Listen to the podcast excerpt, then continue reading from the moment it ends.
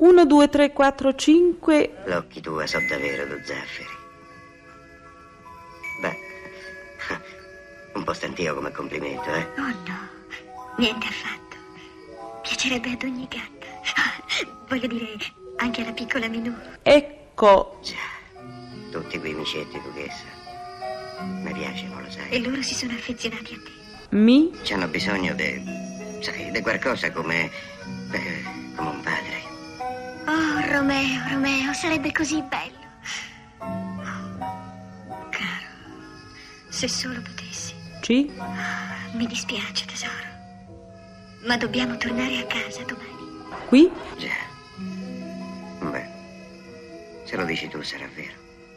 Però mi mancherai tanto, Pupa.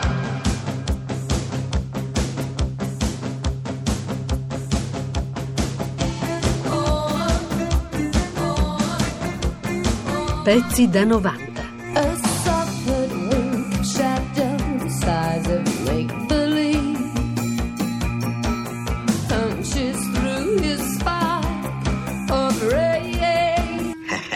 Però che famiglia. E a pensarci bene, Romeo, tu non sei un gatto, sei una carogna. Giusto? Giusto. Per un razionalista come me è difficile da ammettere. Lo sostengono le ragazze sempre che hanno dei gatti. E io di solito dico: ma no, ma non è vero. Sono stato vittima di un sabotaggio. Cioè, se io mi dimentico dopo un po' di inserire del cibo nel ciotola, cominciano a spaccare le cose. Proprio li ho visti fisicamente come dei teppisti, quei due, e stavano spaccando la casa. Come dire, va bene, muoia Sansone e tutti i filistei se non abbiamo le crocchette qui entro mezz'ora. Hanno cominciato a rompere tutto e io ho ceduto. A me l'unico oro che interessa è quello di certe piume. È inutile che scappi, piccolo hamburger volante! Preso! Se anche verso il vostro gatto nutrite qualche mania di protagonismo, potreste tentare la sorte sull'assurdo sito catsthatlooklikehitler.com, specializzato in ritratti di gatti che assomigliano ad Hitler. Ovviamente per sperare di essere pubblicato, il vostro felino dovrebbe sfoggiare una macchia nera all'altezza del naso che suggerisca i celebri baffetti corti del dittatore. C'era una volta una gatta che aveva una macchia nera sul muso e una vecchia soffitta vicino al mare con una finestra a un passo dal cielo blu. C'è uno scrittore che sicuramente non è rassicurante, Ian McEwan, il quale in un libro per ragazzi, L'inventore di sogni, parla proprio appunto di un gatto, di un gatto che scambia praticamente la sua personalità con il suo padroncino. Peter è il ragazzino e William è il gatto. A un certo punto Peter scopre che William ha una sorta quasi di cerniera che lui riesce ad aprire e da quella esce una luce, la luce è l'anima di William che si sostituisce a quella di Peter e Peter diventa un gatto e a un certo punto Ian McEwan dice quella sera Peter si ritrovò troppo inquieto, agitato, troppo gatto per dormire. Intorno alle 10 sgusciò fuori di casa passando dalla ribaltina. L'aria gelida della notte non riusciva a penetrare il pelo fitto della sua pelliccia. Zampettò silenzioso fino al muro di cinta del giardino. Sembrava altissimo, ma con un semplice balzo aggraziato ne guadagnò la cima dalla quale poteva dominare il suo territorio. E che meraviglia poter scrutare negli angoli bui, percepire ogni vibrazione dell'era notturna a fior di baffi e poi rendersi invisibili quando verso mezzanotte una volpe arrivò in giardino per andare a rovistare tra i bidoni della spazzatura. Oh, Edgar, sono tornati, li ho sentiti. Presto, presto, falli entrare. Duchessa, gattini, venite qui, tesori miei. Dove siete? Venite. Ah, mi permetta, madame. Qui, micio, micio, micio, micio, micio, qui, C'è un libro, un libro di Natsume Soseki del 1905, è un libro importante, si chiama Io sono un gatto, praticamente è la vita vista dagli occhi di un gatto ed è anche una critica alla società umana e alla civiltà in qualche modo che toglie quelle che sono delle capacità, delle qualità. Il gatto eh, a un certo punto del libro lo dice, io sono un gatto, può darsi che fra i lettori vi sia chi dubita che un gatto abbia la capacità di riportare dettagliatamente i moti dell'animo del proprio padrone, ma per me non è affatto un'impresa, perché riesco a leggere nel pensiero e non chiedetemi dove abbia imparato. È una domanda inutile, so farlo e basta. Quando dormo sulle ginocchia di un essere umano, strofino piano piano il mio morbido pelo contro il suo ventre e in questo modo genero una leggera corrente elettrica che trasmette agli occhi della mia mente quel che si agita nel suo cuore. Aiutava sempre la gabbianella perché aveva fatto tre promesse. Eh, allora, la prima era di non mangiare l'uovo, poi di mm, aver cura di lui, di lei, e poi quando nasce il pulcino impararli a volare.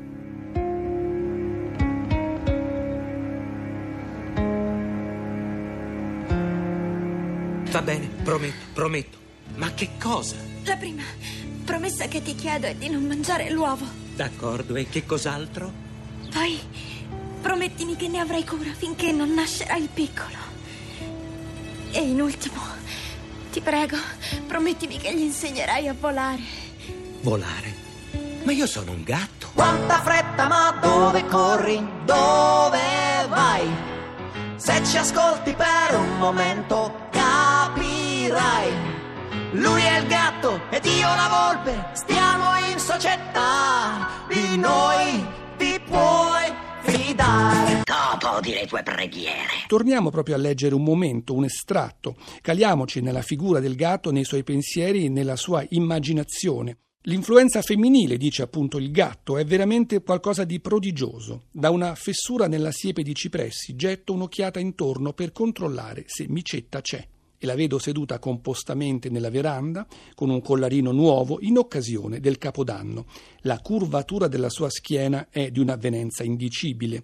Ha in sé tutta la bellezza che può contenere una linea curva il modo in cui tiene arrotolata la coda, in cui piega le zampe, il languore con cui muove a piccoli colpi le orecchie sono uno spettacolo di ineffabile leggiadria. Il piacere di stare seduta nella veranda calda e soleggiata le fa assumere un atteggiamento di calma e di compostezza, ma il suo pelo folto e morbido come velluto ondeggia sinuoso, alla brezza leggera, riflettendo la luce primaverile. Per un po' rimango a contemplarla in ammirazione, finché torno in me e le faccio segno con la zampa davanti. Signorina Micetta, signorina Micetta, o professore, fa lei scendendo dalla veranda, il campanellino attaccato al collare rosso Tintin. Che suono gradevole, penso, devono averglielo messo per capodanno, intanto lei mi viene vicino. È un personaggio schivo e non sembra esserci tutto con la testa. Proviene da una famiglia colpita da malattie mentali ed è considerato uno dei fumettisti più influenti degli ultimi 40 anni. Stiamo parlando di Robert Crumb, cartoonist americano, creatore fra gli altri del personaggio di Fritz il gatto, la cui trasposizione animata è stata da poco ripubblicata in DVD. Fritz the Cat, ripudiato da Robert Crumb, vide la luce nel 1972, provocando notevole scalpore. Hey, what, what are you doing? You stealing that car? Si trattò infatti del primo lungometraggio d'animazione a essere vietato ai minori, cosa che si tramutò in pubblicità gratuita e permise al film di incassare oltre 20 milioni di dollari. Il mondo hippie e antropomorfo di Fritz il gatto conteneva infatti un alto tasso di amore libero e sostanze psicotrope, anche se il divieto, visto con gli occhi di oggi, appare davvero di un altro tempo. Okay, ready everyone, here we go.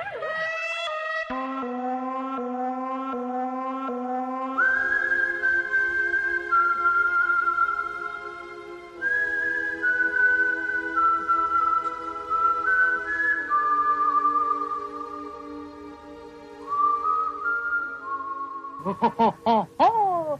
Ma cosa ne fai di questo pisellino? Fritz, perché non lo rimetti in scatola?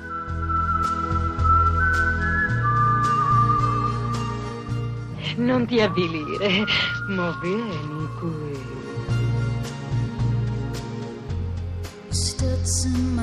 Cuore a cuore, una Fritz, Che ah, succede? che bello! Ah, Fritz, Fritz!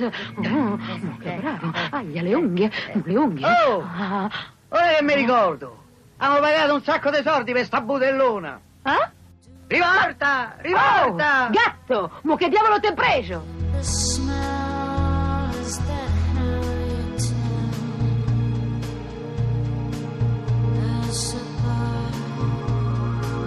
Pezzi da 90. Pezzi da 90.rai.it